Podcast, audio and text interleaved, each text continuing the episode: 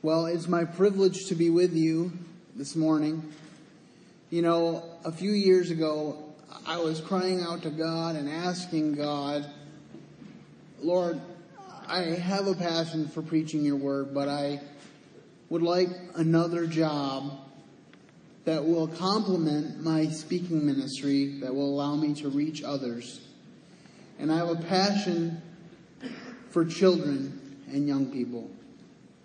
And in 2011, God saw fit through conversations with Sandy Roloffs, who some of you know, because the Roloffs kids came here to the Potter's house. I was called by God, I genuinely believe, to be a discipleship volunteer. Five years later, God opened up the door for me to be a temporary employee here in the fall of 2016 as the high school that you now sit in was coming together. And then God further has blessed me by giving me the opportunity to become a permanent employee here. I can honestly say that I have a job where I love to wake up on Monday morning. I don't always love to get out of bed on cold winter mornings. That's another conversation. But I love to get up and come to work. And my winters have much more meaning now that I can come to school and work with people that have not only become really good friends, but also have become family. This month, or this quarter, we are considering the parable or the story of the rich man and Lazarus. And the reason I say the story is because often when Jesus tells a parable, he doesn't give us any specifics about the people in the parable. He just says, These people did this. But he names Lazarus. He gives Lazarus his name. So I firmly believe that this was a true story. And whether it was a true story or a parable, either way, it has great lessons to teach us. I have three points today, and well, first of all, let me give you my title of my sermon today. That title is Rich Man or Lazarus, which one are you? My first point is death does not discriminate. Looking at Luke 16, 19 to 22, Jesus says this starting in verse 19. There was a certain rich man which was clothed in purple and fine linen, and fared sumptuously every day, and there was a beggar named Lazarus. Hang on just a second.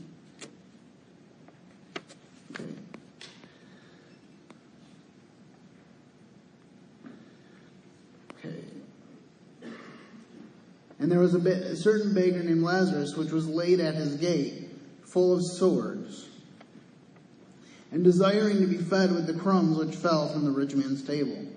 Moreover, the dogs came and licked his sore.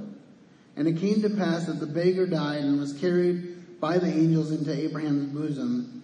The rich man also died and was buried. So we have two people, and they both have the same result. May I encourage you to know this thing. As Ray Comfort often says when he speaks, one out of one people die. It's a 100% surety that short of Jesus coming back, while we are still alive, we will experience death. Now, I'll be the first to admit to you that I do not look forward to the process of dying. My dream, if I could die in any sort of way, it would be on my 100th birthday after eating my birthday cake. I go to bed and I don't wake up. I wake up in glory. That would be my dream if I have to die. I really hope that Jesus comes back while I'm still here serving him. But that would be my dream because I know that there's a certain amount of suffering in death. Even for the believer, it's not a pleasant process often. But it does not discriminate either. Over the last decade or so, I've lost many people that were young in my life who would be considered in the prime of their lives. And perhaps the greatest and latest example for us was a couple weeks ago on a Sunday afternoon. I'm driving home from church and I get this announcement from my ESPN app that Kobe Bryant has died in a helicopter crash. A helicopter, cra- a helicopter trip that he has no doubt taken many times.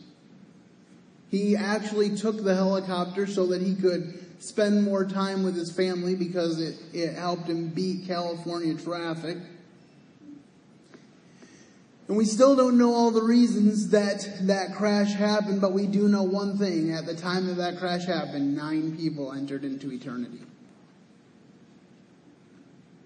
So the question is, are we ready to enter eternity? That's an important question that we all have to ask ourselves. Because you notice there's a poor man in this story, and then there's Lazarus who fared sumptuously every day. You know, it's good to have things. And I don't think the point of this parable is that because the rich man was rich, that's why he, he went to hell. I don't think that's the point of the story because there are rich people that God uses. If we didn't have people like the DeVosses and Van Andels in Grand Rapids, we wouldn't have very much of what we enjoy as far as our downtown because they've been very generous with their money. But the point being here is that um, we have to be prepared for the end of our lives. And it doesn't matter how much stuff you accumulate, the ground is level at the foot of the cross. Jesus didn't care that this man was dressed in fine purple, that he fared sumptuously every day. He doesn't even give us his name. But he just says the rich man died. And you know what? Once he died, he didn't have any of those things anymore. So, what does that mean for us? It means that we need to be prepared for the end of our lives. Have you ever thought about how you want to be remembered in eternity? I remember when I was younger and I was in high school and I was homeschooled, and one of the assignments that my mom gave us was to write an epitaph. An epitaph is something that goes on your gravestone. And so I, I thought about it, and what I came up with was he loved the Lord his God. And as I have gone through this life of trials and difficulties and physical pain, I have clung to that. You may be struggling right now, as I was as a teenager. Maybe you're 14, 15 years old and you don't know which way is up and you wonder why God even has you here and your parents made you come to this place called the Potter's House and you can't stand the rules and you hate the dress code. But let me tell you something. There is a God who loves you. And the people that have been called to teach you here in this in this school love him and they want you to love him as well. And when I was 13, my baby brother died at three months of age. And at that point, I hit rock bottom and I said, God, I don't want to live anymore. And I went out to the front yard of my house. I lived just a couple blocks down from here, actually. And I looked at the cars speeding down Byron Center Avenue and I said, if I could just get up the courage to go in front of one of those cars, maybe it would all be over. I would not be in pain. My family would be free of taking care of me. Everything would be better. Because my life here stinks. But fortunately, God got a hold of me. He held on to me through the toughest year of my life. And when I was 14 years old, he said, Andrew, stop running your life. You don't do a very good job of it. Let me on the throne of your life for real. Because I already was a believer. I already was following him as much as I knew how. But he said, let me call the shots. Because I kept making excuses about why I couldn't serve him. And he said, let me use you to serve me. And when I got to that point, I realized that he could do great and mighty things for me, and being at the potter's house is just one of those many things. But kind of back to our message here. We all have a need. And that need can't be filled through things. God allows us to use things.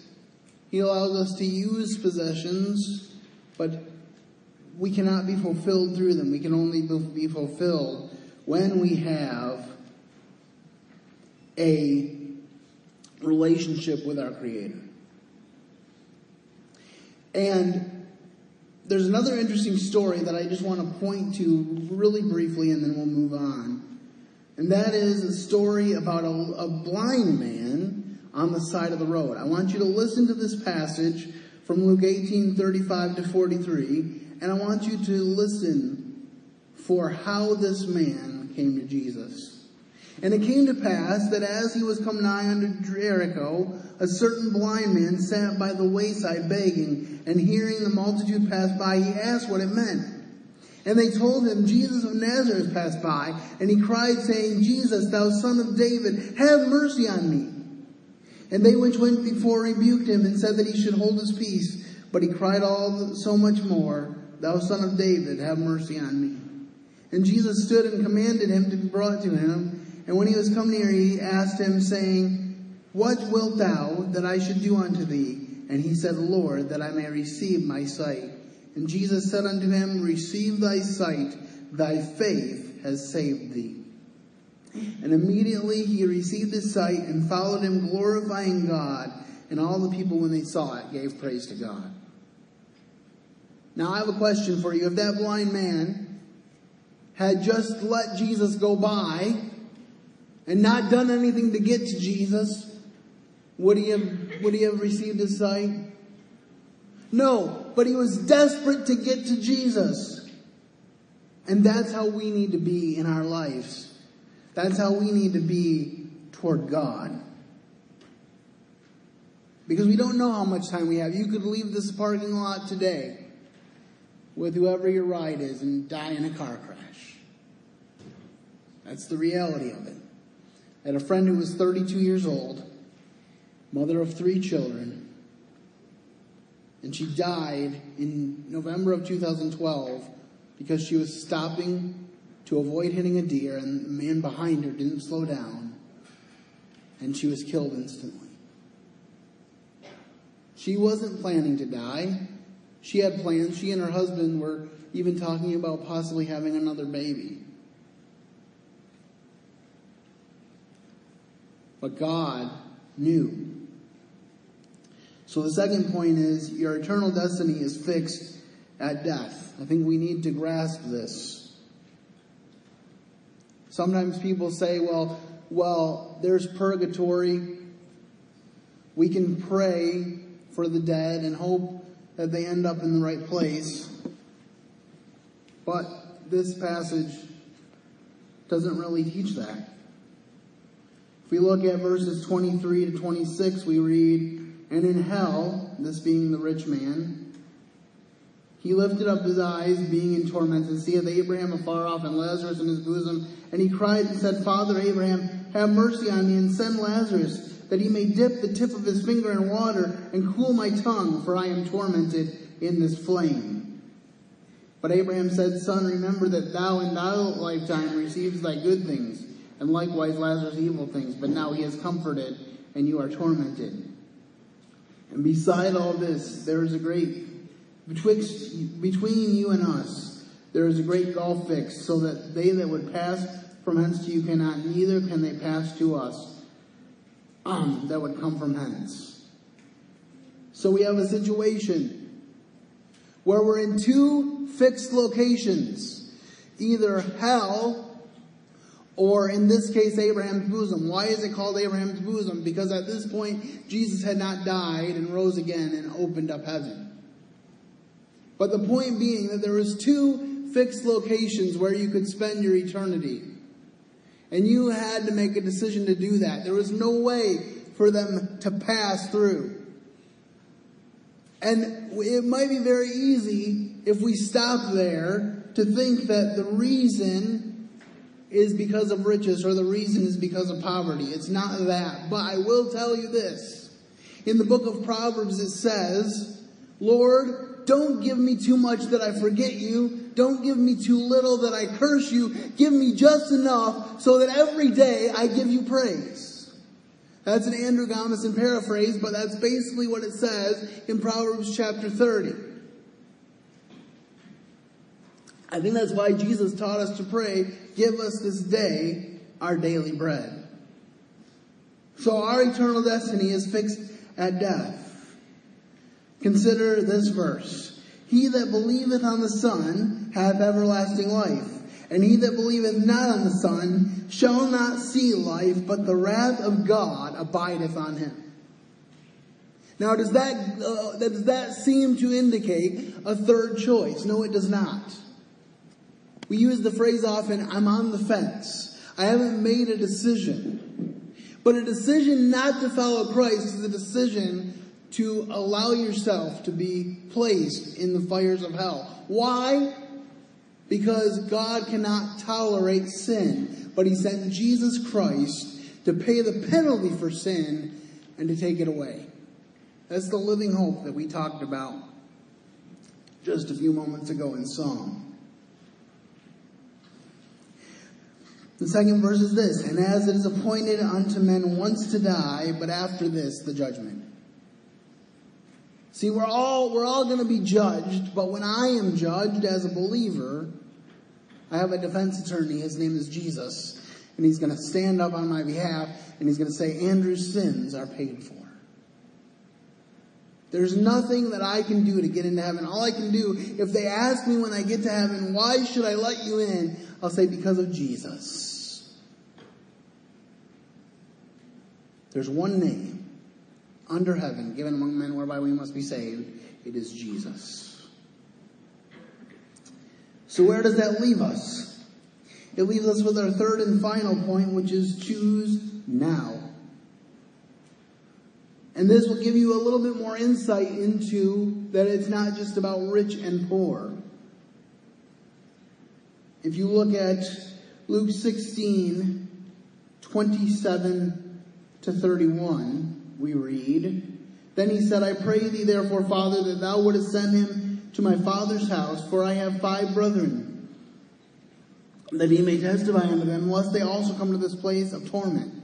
Abraham saith unto him, They have Moses and the prophets, let him hear them. And they said, Nay, father, Abraham, but if one went to them from the dead, they will repent. And he said unto them, If they hear not Moses and the prophets, neither will they persuade if though one rose from the dead.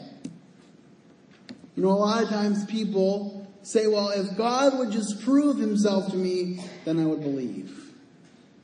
But you know what the Bible says? The Bible says that if you seek, you will find the definitive article. So if you're truly seeking God, you will find him. The Bible says that the heavens declare the glory of the Lord, and that nature beareth witness for God, so that all men are without excuse. Jesus was pointing out to these religious leaders the point that I'm going to rise from the dead, and you're still not going to believe. As a matter of fact, they paid the Roman guards money to say that the disciples stole the body. because they did not want to believe. Why? Because they said, if people believe on Jesus, he will sway the nation away from us. We'll lose our popularity. Well, you know what? The popularity that we have on this earth matters nothing in the kingdom of God. People have talked about Kobe Bryant for weeks because he was popular, because he was a good athlete. I'm not taking away anything from that. He was. And fortunately, it sounds like he was also a good father and husband. And that he, that he very possibly might have known the Lord himself. But that's the important part of the situation because in God's eyes, nothing was different from Kobe Bryant and the other seven people. Kobe and Gigi and the other seven people that died. They were all equal in his eyes. It's not about who you are. It's not about who you know. It's about who you know. In Matthew 7 7, it says, Ask and it shall be given unto you. Seek and you shall find. Knock and it will be opened to you. My friends, if you want to find peace in the Lord Jesus Christ, I would love to talk to you personally. During any lunch that we have, just come find me and say that you want to ask questions. I would love that. Because in the moment that you trust Jesus Christ, you are passed from death to life. It's a promise from God. So, I go back to our original question the rich man or Lazarus, which one are you? Are you poor in spirit? Do you realize that all that you have comes from God and that you would be nothing without Him. That's where we need to be as believers in Jesus Christ. We need to realize that we are nothing, but He is everything. In closing, I will just say this. He said, Without me, you can do nothing. But He also said, I can do all things through Christ who gives me strength. It's Christ who makes the difference. As you go to your discipleship groups, I hope that you will have some profitable um, discussions. Um, so make sure that you grab discussion questions on your way out. Well, let's close in prayer. Dear Heavenly Father, Lord, I thank you for the opportunity to be here, to learn from this story. Lord, I thank you that you uh, took that gulf, that you spanned that gulf for us.